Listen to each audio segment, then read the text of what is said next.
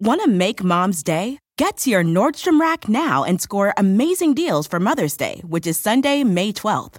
Find tons of gifts from only $30 at Nordstrom Rack fragrance, jewelry, luxury bags, activewear, beauty, and more. Save on Kate Spade New York, Stuart Weitzman, and Ted Baker London. Great brands, great prices. So shop your Nordstrom Rack store today and treat mom to the good stuff from just $30. Do you want a beautiful lawn? Enter TruGreen, the easiest way to get a great lawn. Just water and mow, and they'll do the rest. Weed control, fertilization, aeration, and more. TruGreen is the official lawn care treatment provider of the PGA Tour, and they have a verified best price, which guarantees you the lowest price with no compromise on quality. You do you. Let TruGreen do your lawn care. Visit trugreen.com, T R U G R E E N.com to get the best lawn at the best price with the best people. Guaranteed. Welcome to the Peter King Podcast, where I try to tell you a little bit about football and maybe a little bit about life. But this week, it's all football all the time. I've got two very interesting guests Tyler Dunne of Bleacher Report, who wrote an explosive story about the divorce between Aaron Rodgers and Mike McCarthy with some tentacles of the old Ted Thompson regime. And, and uh, I'll have. T- uh, Tyler Dunne on to discuss that story and also the future of Aaron Rodgers in Green Bay. Also, Mike Lombardi. Now, Mike has been a longtime acquaintance of mine. I've known him going back to the days when he worked for the San Francisco 49ers in the 80s. A long-time NFL employee, 35 year NFL career. Now he's got a podcast at Cadence 13 that we're going to talk about, and we're going to talk about a lot entering the NFL draft, which, as you listen to this, is just two weeks away. But first, quick thoughts on three matters around the National Football League. Number one, Kyler Murray getting ready to visit the Arizona Cardinals. And I don't know if this is the worst kept secret. I don't think it's a secret anymore. How much the Arizona Cardinals like Kyler Murray. I think most people in the free world want uh, believe that Kyler Murray is going to be taken in the first round with the first pick in the NFL draft on Thursday evening, April 25th. And I think what's really interesting about the way this is this is happening is that Josh Rosen, the incumbent quarterback, is basically being hidden during early drills for the Arizona Cardinals. And look, the Cardinals are in a very tough spot. Josh Rosen is in a very tough spot. He's an adult, he understands that what might happen. Uh, and to me, it's hard to kill the Cardinals for not wanting Josh Rosen to come out and to sort of play the star in the melodrama, um, you know, between the Arizona Cardinals uh, and uh, not only with Josh Rosen, but also obviously with Kyler Murray. I think the Cardinals have probably decided what they want to do. I wrote this week that there's a good chance that the two teams that are most interested in will be most interested in Josh Rosen uh, are Washington and the New York Giants. And uh, so we'll see what happens. But the Cardinals have to be very, very careful in this. Number one, the NFL wants to keep a lid on all this until draft night. You've got ABC, you've got ESPN, you've got uh, NFL Network, all going live with different telecasts. And the last thing they want is to have zero drama going into that evening. So I think it's going to be very, very interesting to watch this over the next couple of weeks. But the next chapter is going to be with the visit of uh, Kyler Murray to the Arizona Cardinals, where I think we all believe that he'll end up being united with a guy who recruited him out of high school, Cliff Kingsbury, when he was a college coach in the state of Texas. Number two, Antonio Brown. You know, I think there are some people who probably should just take a long time out from social media. Antonio Brown said this week, okay, you know, I'm out of here basically because all I get is grief on social media. And, you know, I think everybody would view the latest Tempest when Antonio Brown criticized his former teammate, Juju Smith Schuster, for costing the Steelers a playoff spot by fumbling at New Orleans in a in a brutal loss in December. I mean, the bottom line is why in the world would you bring that up three months after the season? It's one of the silliest things that I've ever seen. you know, to bring that up three months after the end of the regular season uh, for no good reason whatsoever, except apparently for vengeance.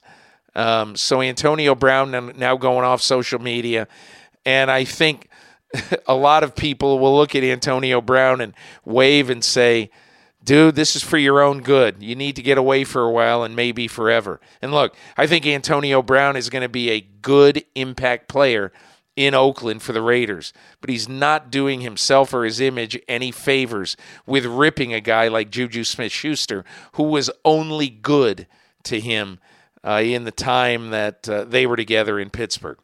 Number three, the NFL and the NFLPA issued a statement late Tuesday of this week, which basically said essentially that uh, we have been negotiating. We had a, a good negotiating session today, meaning on Tuesday, as you uh, listen to this, um, you know, early in this week, it'll be Tuesday, April 9.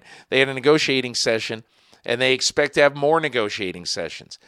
I think the interesting thing about what I'm hearing about both sides, I don't think it's going to stay all nice uh, and friendly and pleasant at all. But I do think that it's a good sign that they're sitting down now with a full two years left in the collective bargaining agreement to really try to lay the groundwork, you know, for some uh, quality discussions now. I believe there are going to be two elements that are going to be really important sticking points that we'll see whether there's any movement at all. I think that the Players Association would love to get rid of the franchise tag uh, because it really limits the ability, especially of big, big time players, to get what they're really worth on the open market. And then I think it's going to be very interesting to see uh, how much the NFL pushes. And this is not a huge thing in negotiations, but I do think it'll be an interesting little sticking point. I've been told all along that the NFL is very interested in placing a franchise in London sometime after the expiration of the collective bargaining agreement and the signing of a new one, which uh, clearly would be sometime in 2021. So if the NFL wants uh, to put a franchise over in Europe, um, they're going to have to get the sign off from the NFLPA. And what will the work rules be like? Will players who agree to play for a franchise in London get paid automatically 15% more? Uh, will the salary cap be a little bit higher, 20 or 30 million dollars higher, so that players can earn more money? Uh, because honestly, you know, everybody will say, "Well, geez, why why would that be a factor?"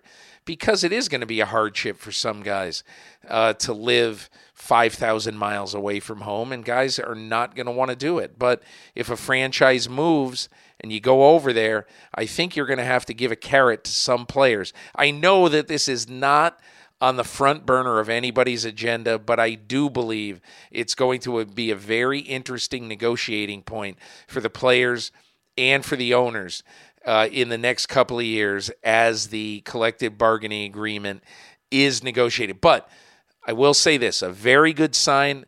The only thing I'm hearing is you don't hear anybody, you know, uh, you know, pouting or or uh, being really disagreeable early on in these negotiations. You don't hear anything at all. But I can tell you that if there were some angry people in here, you would see and hear some leaks. Right now, you don't hear that. And hey, for people who love football, I think everybody uh, is rooting for uh, a CBA that gets done on time so that no games and no training camp is missed in 2021. And now, my conversation with Tyler Dunne of Bleacher Report. Happy to be joined on the Peter King podcast by Tyler Dunne. Writer for Bleacher Report, who basically has written a bombshell story. Which, if you're listening to this podcast, you have read this. Perhaps you've read it seven times if you're a Green Bay Packers fan, because you just want to make sure that that you have uh, basically gotten all of it uh, because there was so much in it about uh, what went wrong between Mike McCarthy and Aaron Rodgers and Ted Thompson, and uh, really why what should have been a great Green Bay Packers franchise uh, basically went astray. And and you know, Tyler, I, I also am really fascinated uh, when you write a story like this. I want you to explain, if you can, a little bit about it's kind of what it takes to write a story like this, because clearly you you formerly covered the Packers in Wisconsin, and you you had to have some institutional knowledge and institutional contacts. So take a minute if you can and and tell people what exactly goes into writing a story like this. You got it, Peter. And, and man, thank you so much for uh, having me on to, to, get into all this. Uh, you know, I covered the team for four years at the Milwaukee Journal Sentinel and a, a couple uh, off seasons before that as a as an intern for a couple different outlets when I was in college uh, out there. So, eh, you know, bits and pieces kind of was there throughout this uh, arranged marriage that was doomed, I guess, all along. Um, and what, what goes into it, I guess, is how did it get from point A to point B? I just remember, you know, being out there for the 15 and one season, being out there for contending year after year when it was like Ryan Grant said, everything was automatic. They're they're in meetings almost chuckling when preparing for an opponent because they know exactly which players are going to work and they're going to dominate offensively. How did it get from there to what we saw that day against the Cardinals when they inexplicably lose to just a, a terrible Arizona team at home? And, you know, I, was, I wasn't at the game or anything. I was just kind of following from afar, and I was like, man, it, it got bad fast. Uh, what happened? Um, and that's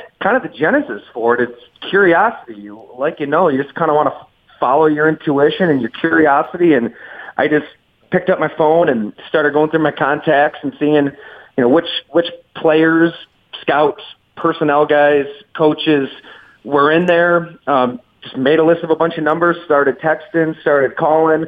Uh, there was one conversation um, specifically with a. Uh, How long ago? So when did you when did you start doing this? Yeah, definitely, definitely. Yeah, feel free to cut me off. I don't want to ramble too much here. Um, it was around, yeah, right around that game, really. So, uh, you know, mid-December. Yeah. And it was a, you know, a personnel guy who was there for a while and, and isn't there anymore. Um, reached out to him and we talked for probably an hour and a half at least.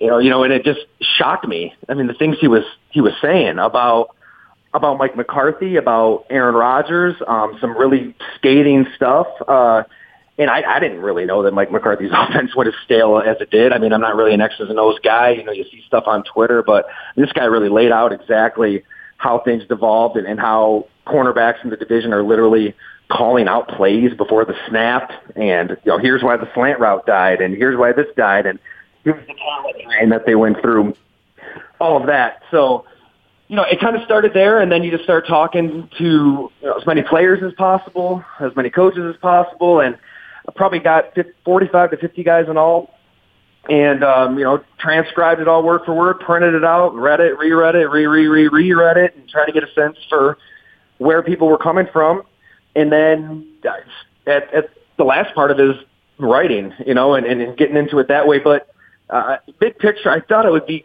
big to get as many voices as possible to really get that the big picture look. I didn't really want it to be a a uh, Aaron Rodgers centric story or a Mike McCarthy centric story, and I, I reached out to both kind of later in the game. I, I didn't want to be kind of swayed either way. Wanted it to be more so the bulk of as many people as I could talk to that were around. Um, you know, for and it, it originally was going to be a Packers story that became a Rodgers McCarthy dominant story. Um, and during the course of this, it sounds like you worked on it for about four months. Um, was there a eureka moment in those four months a eureka interview where you just said, "Holy cow, this is this is going to be pretty big"? Hmm. I'd say uh, probably, you know, that first one definitely opened my eyes on some things, and then getting guys on the record was big. Yeah, probably Greg Jennings that conversation, and you know, we we talked on the phone, and he was I mean, he wanted to talk about this. You know, it was like at an airport, I think. He's literally like going through, going gate to gate and, and getting on the plane. And the only reason he hung up was because his plane was taken off, from what I remember. he, you know what was so, amazing about what was amazing about Greg Jennings, and you know how I, I always I always think of stories in this way, and you know when I think of this story, your story on the Packers. Um, I, I don't. The first thing I think of in retrospect after reading it, I don't think of Mike McCarthy getting a massage or anything like that. I, I think of the more the football parts of this story. The amazing thing, and probably this might not even be people's top five of things that they learned from it or things they'll remember. I will remember Greg Jennings basically telling the story of Aaron Rodgers saying to a member of the San Francisco 49ers before they played a game, after Greg Jennings was in, I believe, his fourth season of being uh, the most reliable target or the most productive target for Aaron Rodgers. It, you know, according to Jennings, Rodgers saying, "Hey, you should come and get this guy next year." What? that was that was an amazing you know that's an amazing story to me. It just is.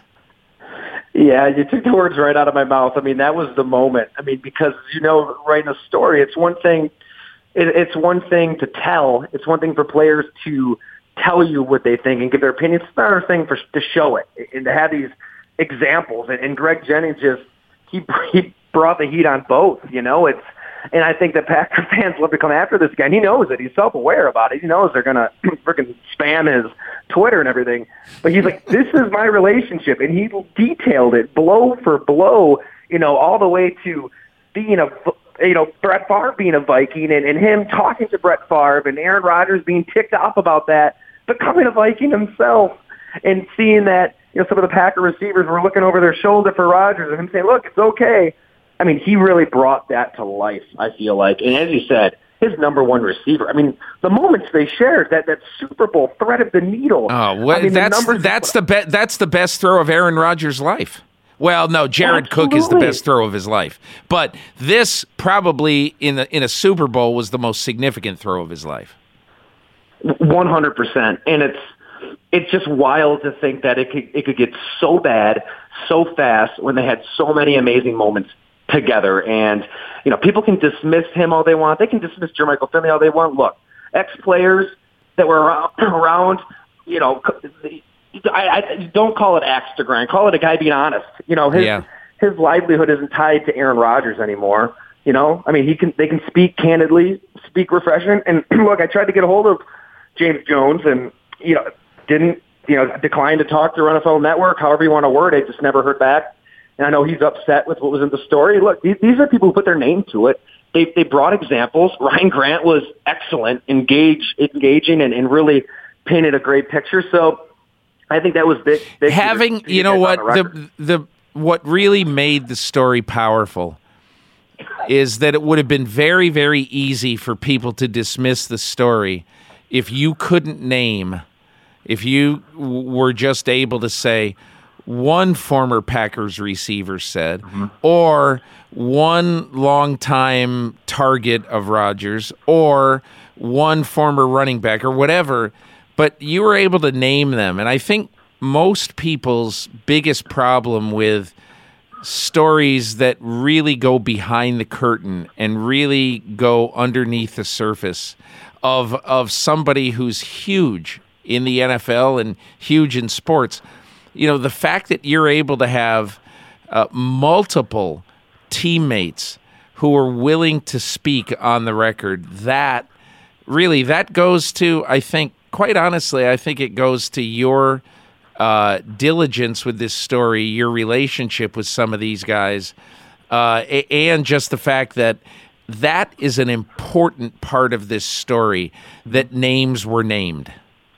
I, I totally agree, and, and I appreciate that. Yeah, that that credibility is is big, and you you hope that people re- respect uh, you know your reporting and, and what you've done in the past when they do read an anonymous quote and they know like hey you know we aren't just throwing this out there. That this comes from a place that that we trust and, and we don't take that trust for, for granted. We don't take that lightly. Um, I think that combination uh, was big here because as you know I mean there are things that players coaches whoever they, that they want to say they want out there they they want to bring a story to life but they don't want to take the risk maybe that a that a Jennings or a Finley, you know, they're thinking about maybe being in the NFL in the future, and they just don't, they don't want that to pop up on Google when you search their name. I mean, it could be something as simple as that, and it's going to shoot from the hip, but it's they they still they still want to let people know, and that was that was the case all over the place here.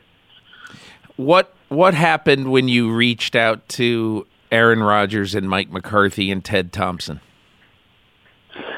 Yep. So, like I said, I, that was a little later in the game, I really wanted to get a full picture of the situation from dozens and dozens of people here, but want wanted to give them a chance, obviously, to address any you know handful of claims by others. And uh, Mike McCarthy left message on the phone, messages on the phone, didn't hear back. And uh, Aaron Rodgers, it was just not around the facility, wasn't able to reach him.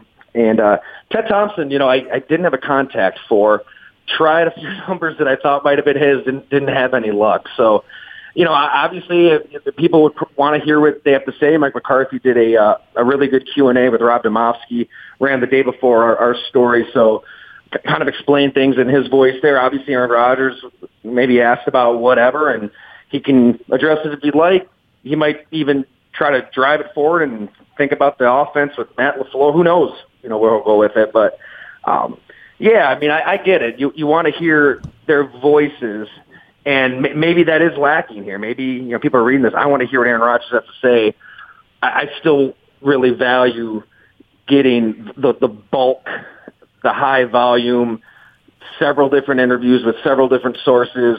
You know, not multiple different agendas. If, if they even have an agenda, I, I just didn't want one singular agenda to, to dominate the story like you see sometimes. You read a story, it's like, oh my gosh, well, obviously, you know, this coach was the big source behind this story. I, I, I didn't want that.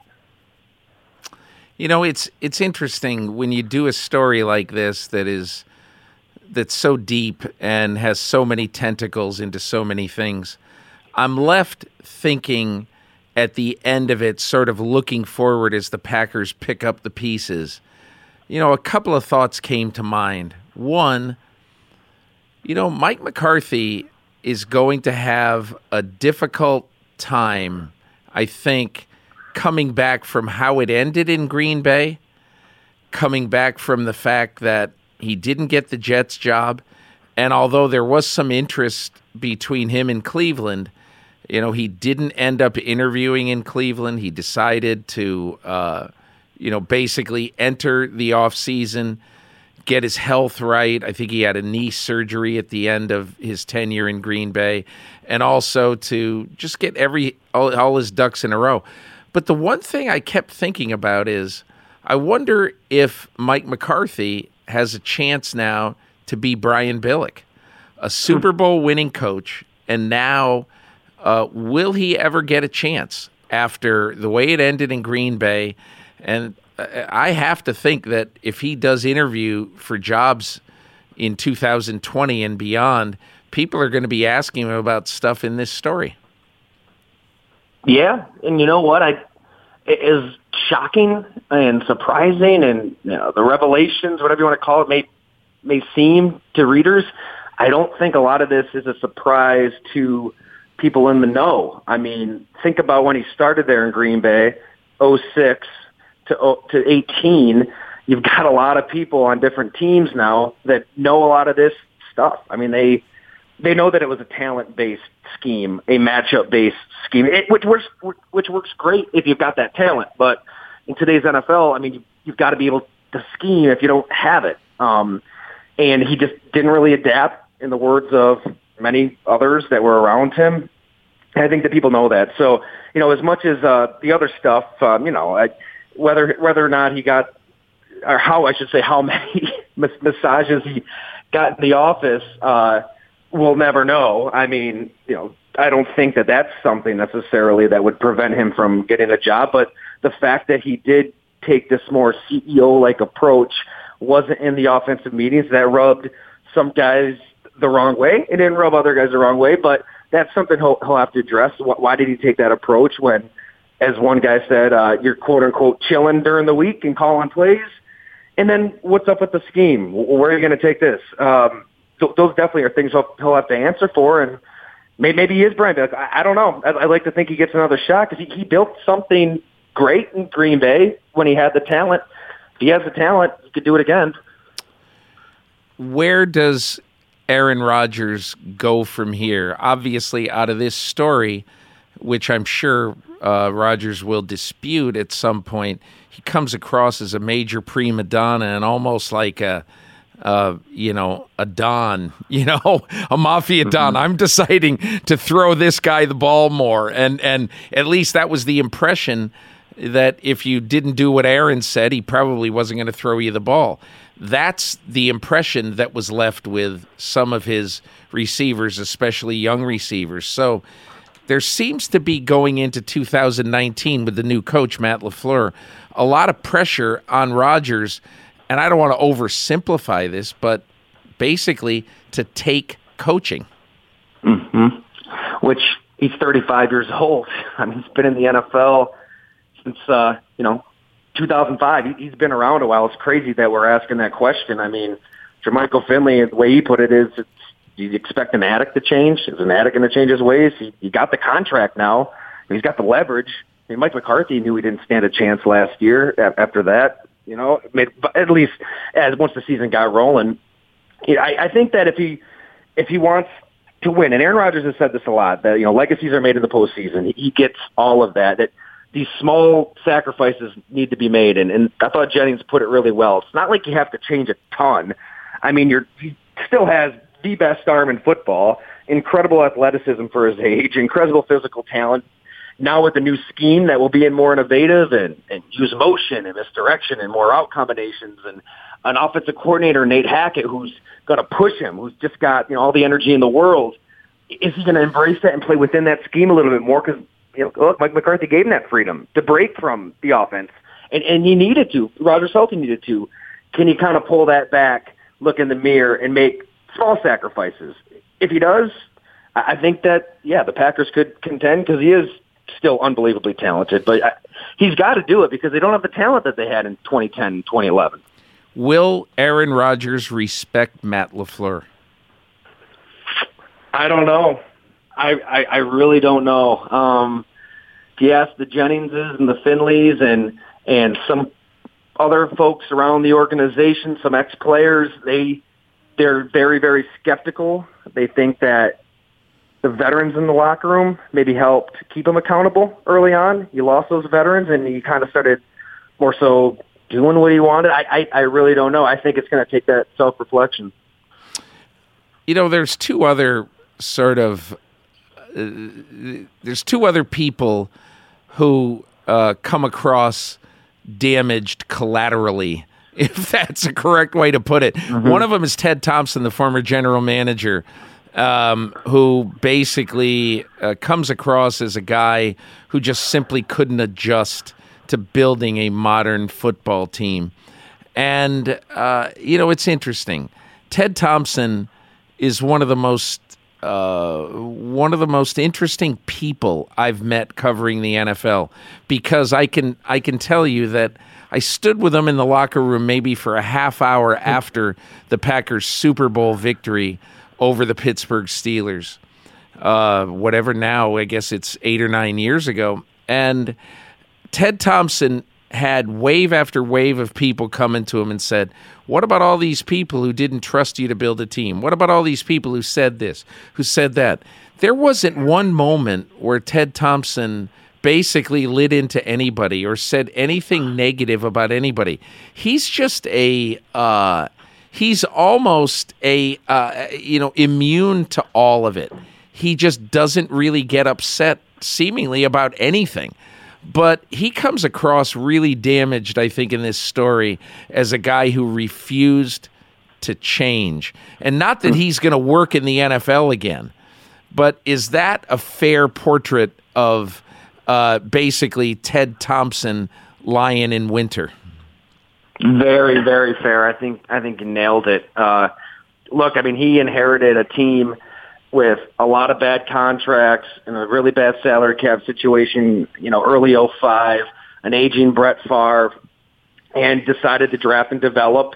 Made some really tough decisions. I mean, you can remember him drafting Aaron Rodgers. That caught criticism. Remember him not acquiring Randy Moss and trading for him. That that drew a lot of criticism. He's made the tough decisions. He's been very, very methodical and building through the draft made helps make the Packers that perennial contender that they became, making the playoffs eight years in a row. But you know, as the salary cap rose, as the team became close to powerhouse, close to a dynasty, whatever you want to call it, he, he just never signed those veterans that they needed every March. Just just didn't do it for one, you know, and, and let a lot of veterans go, a lot of leaders go, and, and that came up a ton with ex players that believe he just let some really good players go a couple years too soon and underestimated the impact that those players had in the locker room. And I think that a TJ Lang, a Josh Sitton on the offensive line helped helped hold Aaron Rodgers accountable and they'd call him out and he respected that. I think it was a good two-way relationship there.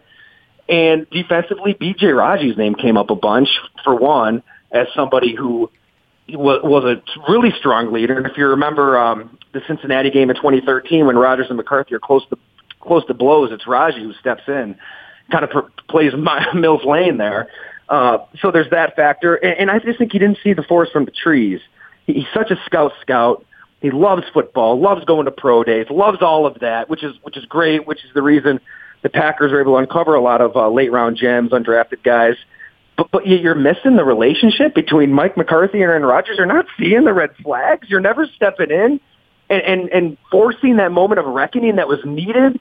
Um, he just never did that. And, and then nobody above Ted Thompson stepped in when his health deteriorated toward the end. And, and he's falling asleep in meetings and, and his speech is slurred. And it's obvious to people around him he shouldn't be the general manager. It was it was a problem that just persisted. And, and you know this better than me, Peter, but I know a lot of owners get criticized for harsh decisions and rash decisions. The, the Packers probably needed that singular heavy-handed owner at some point to step in and clean this up. And the de facto owner, Mark Murphy, is finally doing that now.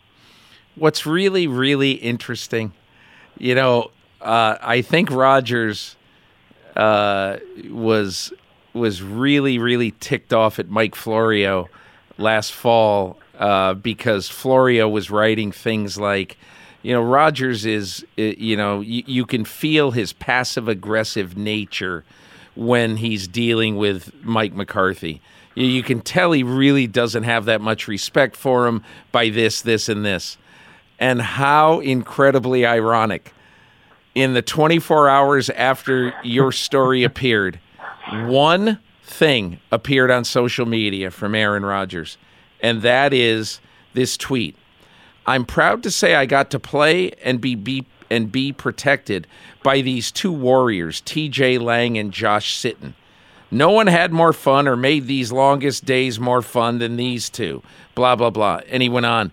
And that, to me, he didn't write a tweet where he says, this story by Tyler Dunne's a piece of crap, or this this story by Tyler Dunne. Oh my God, he you know took this out of yeah. context, took that.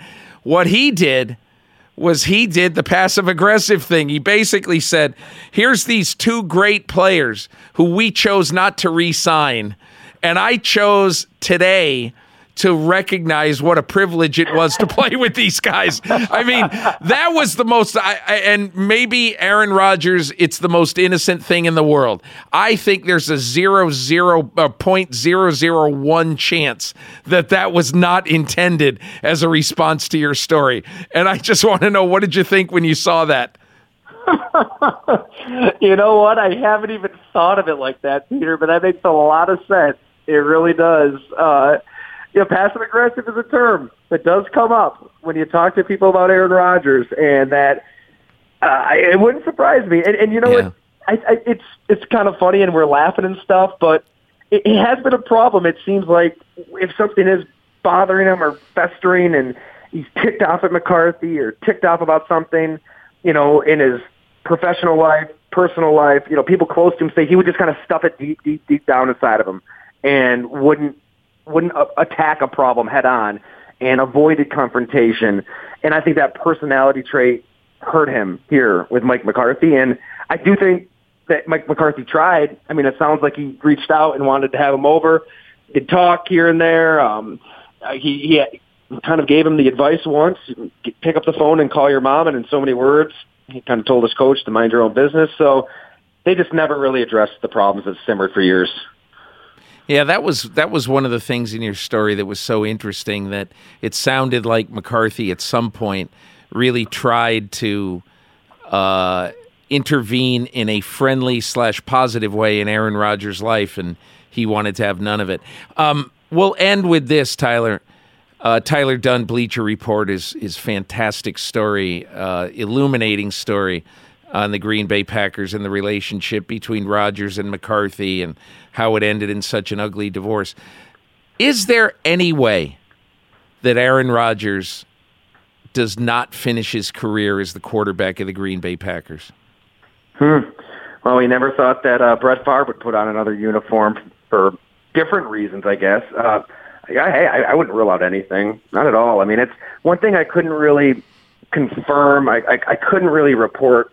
You hear kind of grumblings here and there, but but nothing, nothing worth writing. But it, it's something worth, worth talking about. I, I think that the Packers aren't necessarily terrified of life after Aaron Rodgers. I think that they view Matt LaFleur as a young, energetic, innovative, perfect coach for the perfect time coach, long term that can run a team more so than just get the best out of Aaron Rodgers. I I, I know they just handed him this contract, so it's silly to even you know think about life after Rodgers. But he's 35. I mean, Tom Brady's kind of skewed reality there, and I, just think that they're not they're just not necessarily afraid of it. I don't think they're going to draft a quarterback anytime soon in the first round, but ju- just keep that in mind that they're they're thinking big picture. They don't want the drama, and they made that clear to him. Tyler Dunne, congratulations on the story once again, and uh, uh, I just uh, I've got a lot of respect for you for having been able to form the kind of relationships that writing a story like this truly does entail. So, congratulations and all the best to you. Oh man, I can't tell you how much that means coming from you, Peter. So, uh, man, thank you so much, and, and really appreciate you having me on to uh, talk about it at length here.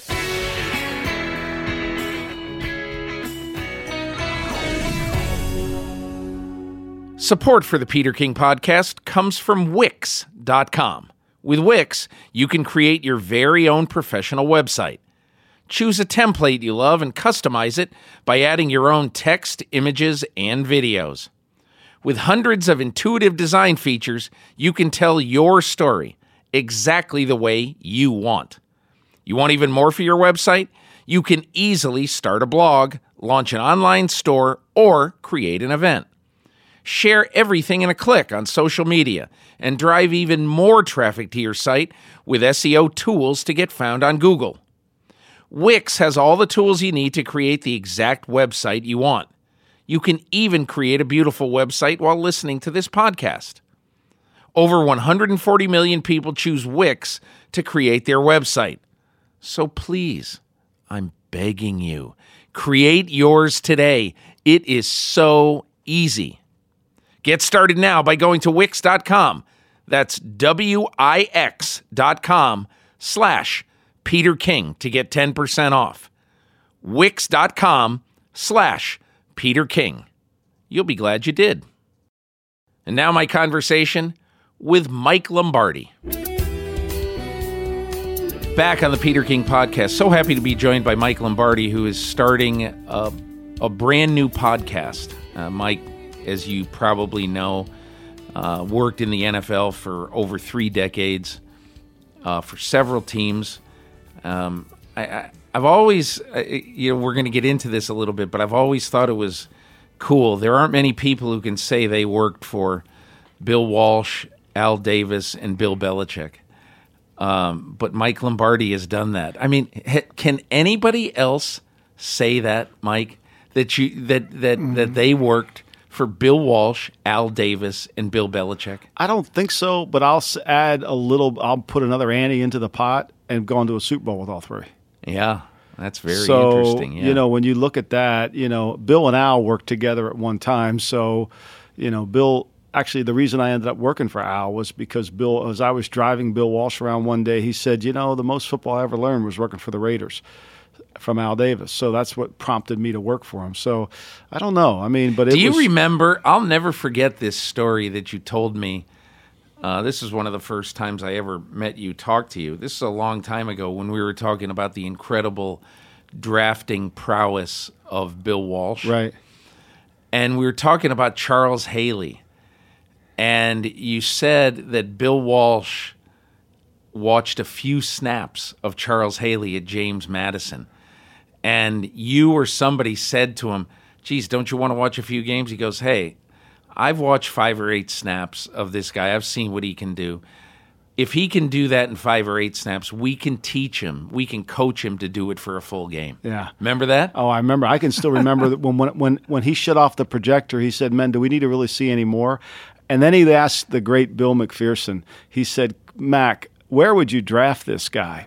And Mac made this painful face, like he had the worst gas of all time. You know, uh, you know, I may be in the in the tenth round.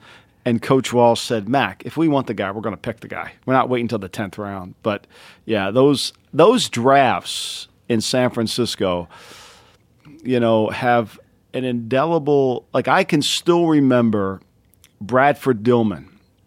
yeah. We got to tell the story of Bradford Dillman because just remember this: the drafts were longer in those days. Right. Okay, they were Painfully whatever, longer. like twelve rounds or whatever. That was were. a twelve round draft. Yeah, but you were there in San Francisco for three years, right? 84, 85, 86, and 87 Okay. drafts. So you were there for four drafts. And just to preface the story, Bradford Dillman was a character actor. Correct. In Hollywood. And he was a huge 49ers fan And a draftnik. and a draft nut. He was like he was like Mel Kiper Jr. Jr. Right. And he would and so Walsh would let him come to the draft, right? He let him, you know, it's funny. Da- Da- Darren Rovell had reported that Niners sold two tickets to the draft room for $22,000 each or whatever it was. Well, Brad Dillman got it complimentary. He sat in there, came in with his little briefcase. He sat down, and, and this was, uh, we were at 7 Eleven Nevada Street. We weren't in their new, where they are now. You're in Redwood City, California. Redwood City, California. in kind of a dumpy little facility. Not kind of. That it was a dumpy little facility. Every NFL team in 1985 had a dumpy facility. And the team meeting room was separated by one of those accordion kind of walls Yeah, that you go yeah. back. So we took the accordion wall back. We opened it up. We set it up as a draft room and Yeah. put the boards on the wall. The, the guy would come in. We put the boards on the wall. Brad and the front of the room, the back, which was the back of the room, became Coach Walsh's. Like he had a desk there, and then the other opposite end is where Brad Dillman sat. So in 1986, we start off, and he tells me write these three names on the draft board, and I write Gerald Robinson, defensive end, Auburn. I write John L. Williams, running back, Florida. I write Ronnie Harmon, running back, Iowa. And I sit down. I write them on a chalkboard. Key word here, chalkboard, because there was no grease boards back then. And then the next pick comes up. It's the Minnesota Vikings. There goes Robinson. The next pick comes up. There's the Seattle Seahawks. There goes Williams. The next pick comes up. There goes is Buffalo. There goes Ronnie Harmon. We have nothing to pick. Nothing to pick. So Coach Walsh patiently, calmly decides, let's buy a half hour. And by buying a half hour, we just move two spots down, let Dallas come up, and we buy a half hour. Well, that led to this avalanche of trading down. So by the end of the day, we accumulate. We have a, second round pick. We have a one next year. We have three threes, three fours, and some other picks. So we end up picking Larry Roberts, who we were going to pick in the first round anyway. God rest his soul. And then we pick then at the top of the round we pick Tom Rathman, which has its own story with Al Davis involved in it, and then we pick Tim McKyer, John Taylor, and then at the top of the fourth we pick Steve Wallace, Kevin Fagan, and Charles Haley. And then in the fifth round, the personnel director at the time, Tony Razzano, said, This is the worst draft of all time. If we don't pick Patrick Miller from Florida, we are going to go. This is this is the only thing that can salvage this draft. And so we go over, and uh, Coach Walsh looks at me, and I said, "Well, Coach, he tested positive for marijuana at the combine, which in '86 was like the curse That was of kind death. of a big deal, It was a huge deal, right? Right. So Walsh is kind of pissed off and says, "Ah, all right." So just to make to shut Tony up, he picks him, and then he walks over to the board and he calls me over. and Says, "Michael, who's this kid here?" And he points to Don Griffin from Middle Tennessee. Yeah. I said, "Well, that's the Ohio Valley Player of the Year. He played he played free safety at, at Middle Tennessee. So well, we'll draft him in the sixth round when it comes time." So I race to the telephone in the other room to call Don Griffin because it's '86, and and to see if he's alive because there's no internet. You know, there's no way to check. He's alive. We draft him. So now we've picked all these picks. We're we're we're kind of waiting to the draft ends. So Walsh announces after we pick Don Griffin, he says, "Brad, in the ninth round, you get the pick." so like it was A guy who's been on Columbo and gets and to pick FBI, and Murder She Wrote and, and, all FBI, Yeah, yeah. right. And so, I mean, like it was like it was staged. He flips open his briefcase and he's got a typed written note that he has that's going to announce the pick. So he gives it to Coach Walsh. And I can still remember when Coach Walsh read this. He says he wants to draft Harold Hallman, a defensive end from Auburn, because Hallman gets more penetration than Warren Beatty at a sorority party. that was the description of it. We draft Harold Hallman. He lasts 10 minutes in training camp. He goes. He doesn't even get the. He goes right to Canada, Oh, no. where he makes like all Canadian eight years in a row. Oh, really? He was an undersized defensive tackle. Great. That is that's fantastic. Um, with with Mike Lombardi, Mike. uh, Before we go any further, you've got a new podcast. I want to hear about it, and I want to hear. uh, To me, I think you'll be great at podcasting because running your own podcast because you can talk for a long time. Yeah. and you've been a lot of places. Yeah, But anyway, let's hear about your pod. Well, I'm really excited for it. I mean, it's it's an opportunity to talk about during the off season. We'll do it once a week. During the season, we'll do it twice a week. The, the, the first one will be a kind of a review of what happened, what we saw, kind of a little bit of the stories that not everybody. Kind of your column, taking the stories a little deeper, how teams won, why teams lost. I think the hardest thing, Al Davis used to do this to me all the time. You get on the team plane after a game, he would say, uh, do, you, "Do you know why we won?" Or he'd say, "Uh, "Do you know why the f we lost?" And I and I'd have to answer him, and I couldn't say, "Well, we got a bad call today, you know, Mr. Davis." I I'd have to give him a real answer, and I think that that those two questions are fundamentally never answered in the NFL. They're always answered in some way that's not accurate. I mean, Andy Reid says we lost to the because we didn't get the ball at this in overtime. But they allowed 13 for 19 third downs to be converted. They allowed three third downs on that last drive. They couldn't stop them at any point in the game. They they had ample opportunity to run the clock with three minutes to go in the game. They were down by three they could have run the clock down to not allow Brady to get the game, but yet the reason they lost is because they didn't get the ball in overtime. It's so those are the kind of things we really want to talk about on the podcast. And then at the end of the week, we're going to talk about the games and see how they measure up. And football is a game of matchups, you know, and I don't bet games, but I love matchups about games. And so I talk about that and who has the favorable matchup, who's going to win it, who who could win it and why they should win. Mike, um, I want to ask you about your years with Al Davis. You had two tenures, right? Yeah. With Davis. So tell me the years of each. No, just one. I was with them from well. Uh, when you're with Al for for as long as I was, it was like two lives. I'm reading a book right now about J.D. Salinger, which is the most fascinating book I've ever read. It's and I didn't know J.D. Salinger survived the Normandy invasion. Wow. I did not know that he went to a, a German prison war camp and was so devastated. That's why, you know, and the aftershock of what he went through in the war maybe led to the reason he became such a recluse. It's an incredible book by Shane Salerno. But anyway, after spending all that time with Al, I can't understand. Hey, Al, I'm still married. B, you know, A, how I've my family stayed intact. B, because those years were never easy. All right. So how, what what was your wh- what were your years? When to when? 99 to 2007. Although all those people that blame me for Jamarcus Russell, I was sent to Elba in 2007. So when you get sent to Elba, Napoleon was sent to Elba after he was overthrown in France twice. Yeah. It's why the town of Lucca in Italy is is basically dominated by the French because that was where Napoleon's sister lived. And so he gave her that town. So Al would always say to me, "Ah, kid, if you behave like that, you're going to Elba." Yeah. So officially, I went to Elba in 2007. But what what did you do in 2007? Uh, I sat in my office. I watched tape on the draft. I went for a walk every single day for at least an hour. I answered his, whenever if he called me to ask me about something. Lane Kiffin was the head coach. He came you to come into my office and beg me to tell Al not to draft Jamarcus Russell. And I said, Lane, look, I'm going to get fired after the draft, so I don't think I got any say with him. You go talk to John Kingdon down the hall. Yeah. You might want to talk to him, but not don't talk to me.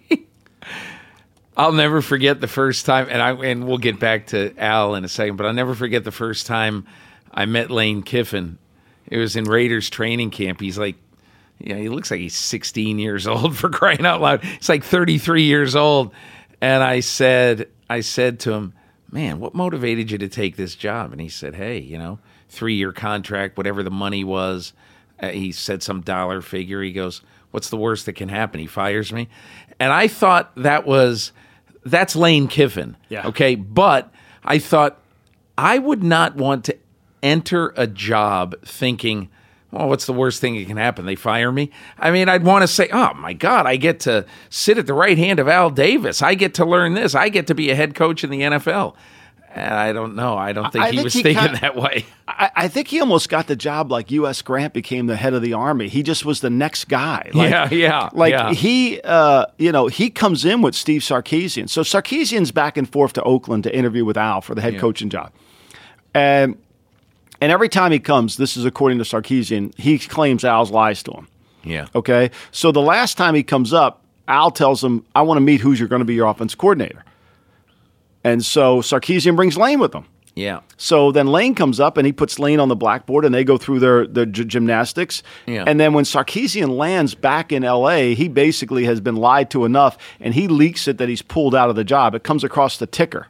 Hmm. Meanwhile, Al sends his trusted aide John Herrera down to LA to try to figure it out. I mean, like, like seriously, there that was the that was the comedy of all comedy. Do you do you remember in 2004 when I wanted to come and cover the draft in Oakland, but at the time I was really on the outs with Al. Uh-huh. Al, you know, did not like some of the stuff that I had written, and you said to me, "Well, I'll see what I can do. Uh, you know, whatever. I'll talk to Al." You know, it'd be great to have you in for the draft, all that. So you talked to Al. I don't know why. I don't know how. I don't know what you said, but then uh, Mike Taylor, the PR guy, said, "Yeah, you know, you can you can come in and and Al will talk to you and everything." And I will never ever forget. The draft was on a Saturday. Okay, now Mike, on Friday, now earlier that week, uh, Eli Manning, Robert Gallery, the tackle from Iowa, and one other guy had come in to visit the Raiders. Right. You know, because Al, you guys had, I think, the fourth pick in the draft, third or fourth We had pick the in the second. draft. Second pick. Okay, sorry. So Al is trying to figure out who he's going to draft. And you're going to have to tell me the real story. But the thing, there's two things I will never, ever forget. I was going to see Al that Friday, the day before the draft. I was going to have an hour with Al at one o'clock in the afternoon. So I come in and I go into Al's office. And in Al's office are four televisions and they're in a diamond shape. There's one TV uh, up on top, and then lower left, there's another one. Lower right, there's another one. And at the bottom, there's another one. It's like in a diamond formation. And we started talking, and Al started talking about women's basketball. And he started talking about how much he loved Diana Taurasi and the UConn Huskies. And so I said, "Well, geez, my my brother, my sister, and my brother-in-law live about 10 minutes from Storrs and they have season tickets to UConn women's basketball. So then we talk. I mean, I'm in there to talk about who they're going to draft, and all he wants to do is talk about how much he loves uh, UConn basketball. He loves Geno Auriemma. All this. It was it was an amazing conversation. But you know what else I remember about that day, Mike?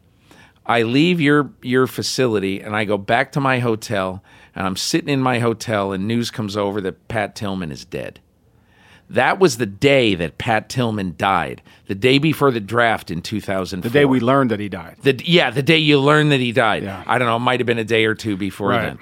But anyway, so it was. I don't know why that just all hit me, but that was an incredible day. But I would just ask you 2004 draft, Al Davis. Why Robert Gallery instead of Eli Manning, Philip Rivers, Ben Roethlisberger? Well, I, I think two things. Remember that line I said about evaluate your own team? Yeah. Uh, we did a we had Rich Gannon. Yeah. Al was never about rebuild. He was always about repair.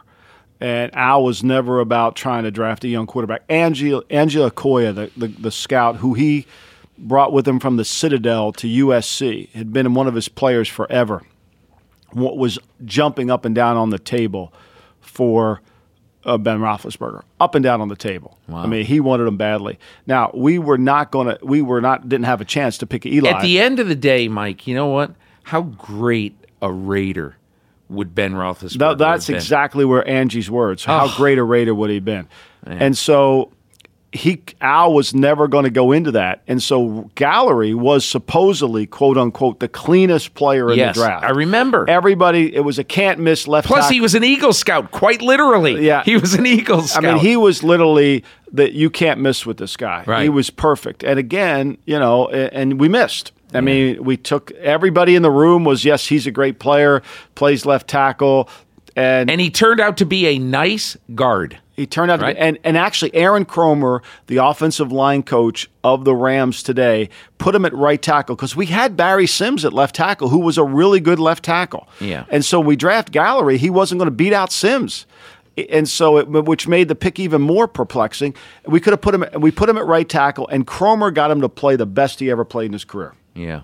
It, so, but th- but for me, walking into the Raider draft room was literally a Twilight Zone episode. I know they brought the Twilight Zone back now. I wish I could talk because it was literally you would leave 2004, and when you would cross that doorway, you entered 1960. there were no phones in the room. There were there was a phone for him. There was no TVs in the room. I mean, No TVs. no TVs. You couldn't listen to.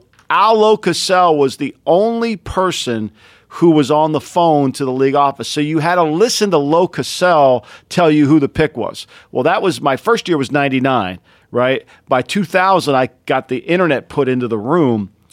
So I could, didn't have to listen to Loki because he would say, They just drafted, they just drafted. And he would mispronunciate the guy's name. And I would say, Who? And he would just screw up the name. And then you would have to sit there and deal with it Why did Al not want technology in his draft room? because uh, he's done a thousand. Because that old line, we've always done it without technology. We're going to keep doing it without.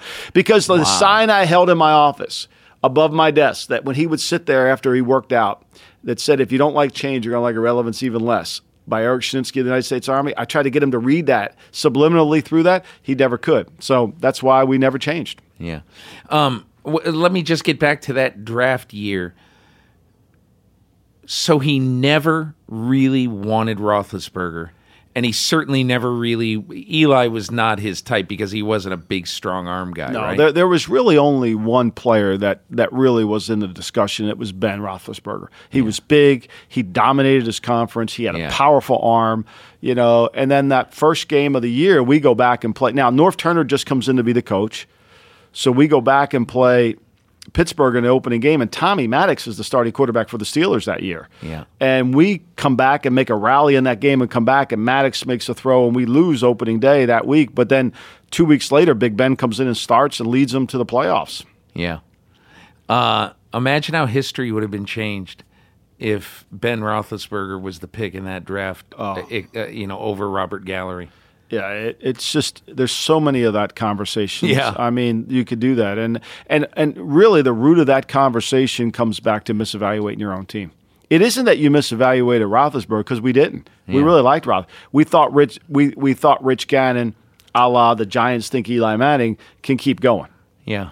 And when you start having that debate, when you're in that when you're in that zone of I'm not sure, you're wrong. You probably should go ahead. When you think of Al Davis now, um, the late Al Davis, what do you think of? And is there a classic Al story that has stuck in your brain all these years about what it was like to work for him? You know, I, there's two Al Davises for me in my life. The one, the later years of his life were very part. When he was suffering with whatever ailments he was suffering with, that pain he inflicted on other people. It became very difficult to work for him. The early Al Davis, I learned a lot of football from. That's the Al Davis I remember. Uh, the Al Davis that was able to could have a conversation with was more giving. I think the that what I remember most about Al was his unbelievable passion and his drive to to really study his craft. I mean, it's remarkable how he would st- the, the discipline that he took to study his craft and the ideas that he had that he could never implement. He had some brilliant ideas, and and I think the the the hardest part for him was change. And I think that that would be the one thing that I would remember is don't be afraid to change. Hmm. Let me ask you about Bill Belichick and your time working with him and what really sticks out to you about why he basically has lapped the field. Well, I think it's it's easy because he gets culture more than anybody. Uh, he understands how to build a culture. He understands how to maintain a culture. He understands how to build a team, not just pick players. And his work ethic is truly remarkable. His ability to concentrate is truly remarkable. You know, what I tell people all the time is when he comes in, when he works on something, he works on that. That's what he works on. And there's no check the internet, check the scores. His focus is remarkably concentrated on the subject at hand, and his ability to to get people to follow him and to get people to do what he needs them to do is remarkable. And he communicates for somebody that people in the media wouldn't think he communicates very well. He's an excellent communicator. I sat on the uh, NFL's 100th uh, year all-time team committee. Uh, there was about 30 people on the committee, and I was one of them. And Bill was on the committee too.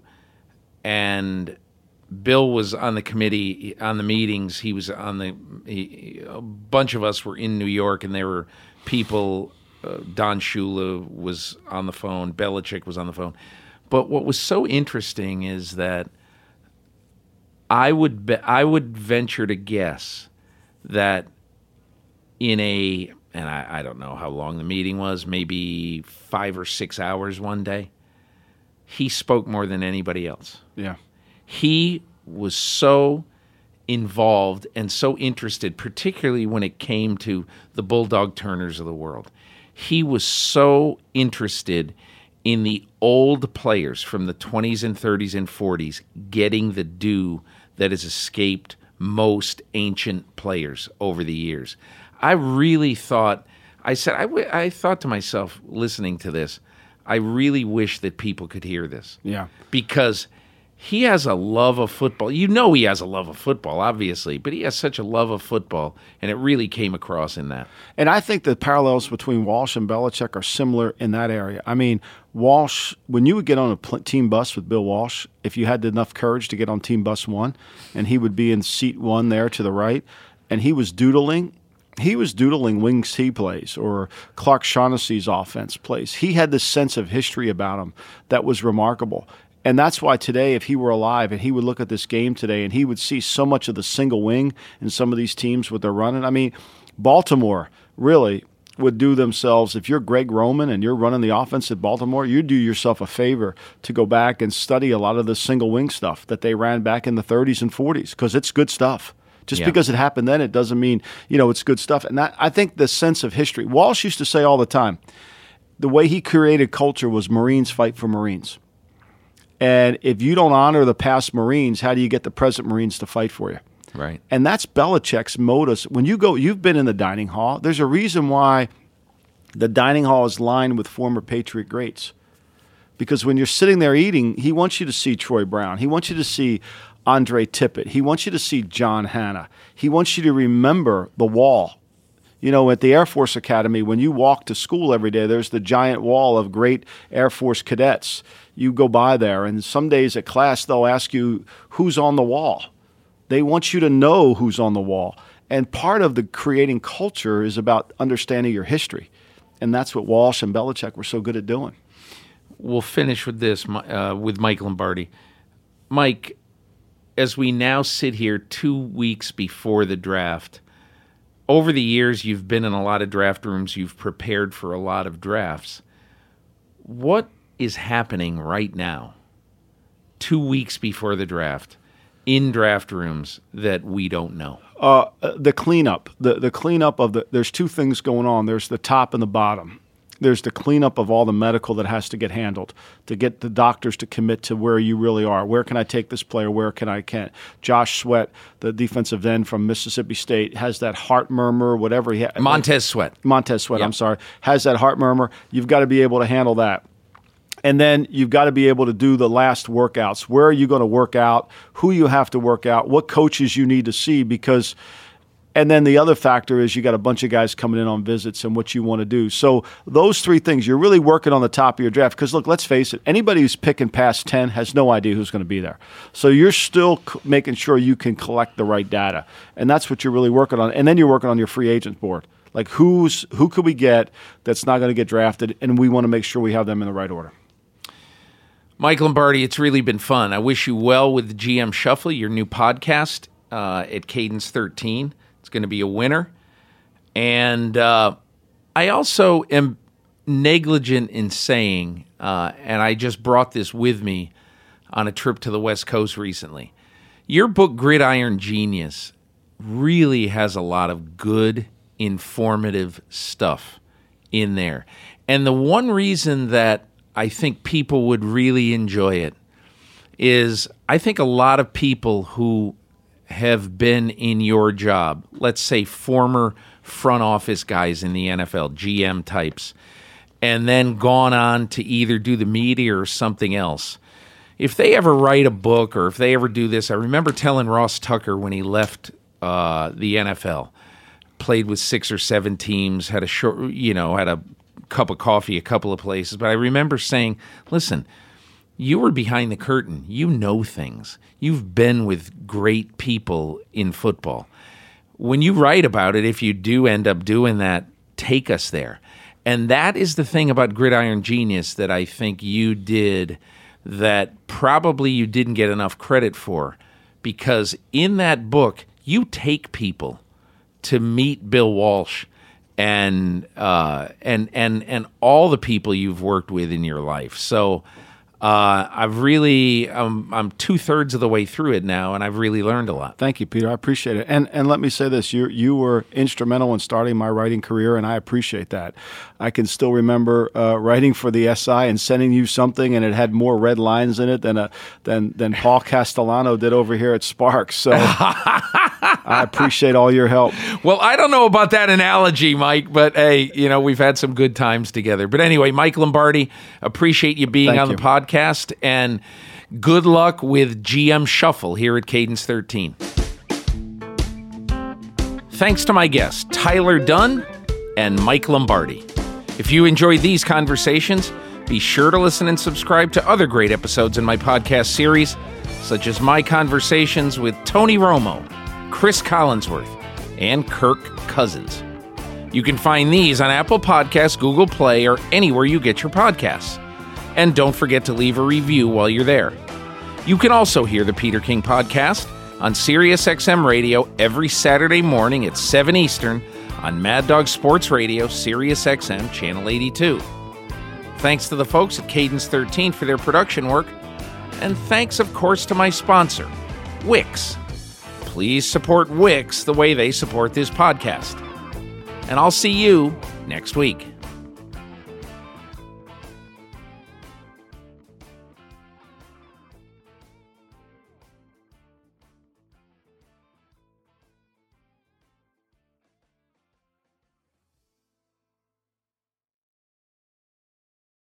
Want to make mom's day? Get to your Nordstrom Rack now and score amazing deals for Mother's Day, which is Sunday, May 12th.